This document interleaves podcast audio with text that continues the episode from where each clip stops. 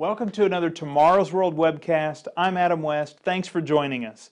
On May 20th, 2016, The Guardian posted an article on its website with the title NHS Hospitals in England Reveal 2.45 billion pound record deficit.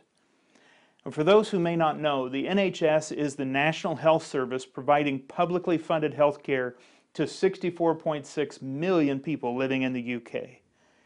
The article goes on to state that the healthcare service is struggling under the weight of a quote, decade long period of historically low annual increases in its budget, end quote. Well, this is leaving the NHS to fight for air in what has been reported often as an ongoing and deepening financial crisis. With the dire state of the National Health Service in mind, could the NHS economize in regard to some services it presently offers?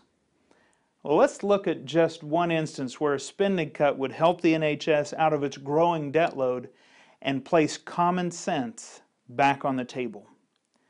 An article from the Telegraph dated July 31st, 2016 really left me scratching my head in disbelief. The article states the following quote, Women having sex changes on the NHS are being given free fertility treatment so they can have children after becoming men. End of quote. Now, wait a second. Really? Well, let's read on. Quote At least three British men who were born female are on the brink of becoming parents using fertility techniques. In most cases, eggs are being frozen at NHS clinics before surgery or hormone therapy so they can later be implanted into a surrogate mother.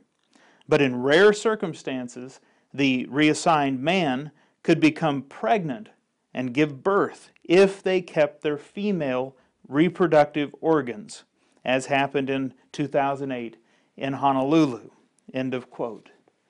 Wow how how much is all of this NHS funded gender reassignment and fertility treatment service costing? Well, the article continues quote, the average cost of female to male reassignment to the NHS is around 30,000 pounds. The cost of egg freezing IVF is around 3,000 pounds more. End of quote. Dr. James Barrett of the NHS Gender Identity Clinic in West London states frankly that, quote, as a matter of principle, anybody who loses their fertility as a result of standard NHS treatment should be able to preserve their fertility, end of quote. You know, a principle is a fundamental truth. But truth was thrown out long before the question of these individuals losing their fertility became an issue. Gender reassignment surgery is not necessary, but is rather a form of voluntary self mutilation, resulting in the added woe and complication of infertility.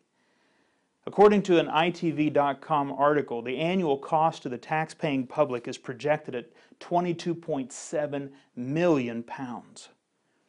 But there is also a nugget of hope. The Telegraph article continues, quote, Critics said the NHS should not be spending such sums at a time when many basic services, such as cataract operations, are being rationed. Tory MP Peter Bone said, I am not sure why the taxpayer should be funding this. I just sometimes ask if the NHS is getting its priorities right. End of quote. That is quite an understatement from Mr. Bone, but he does bring up a good point. It is plain to see that the NHS priorities are not right. Rather than deny those who need treatment for actual, genuine physical infirmities, like cataract eye surgery, they are making funds available to individuals who are playing unnecessary and unnatural games with their God given gender. The NHS is struggling under the weight of immense debt and it's throwing money at those choosing a non necessary procedure, facilitating and funding their means of maintaining their fertility to boot. All the while turning away those uh, needing actual beneficial medical services. The NHS could use a strong dose of discernment as to what is right and what is obviously wrong. This is just common sense. Sadly, all too often, not so common.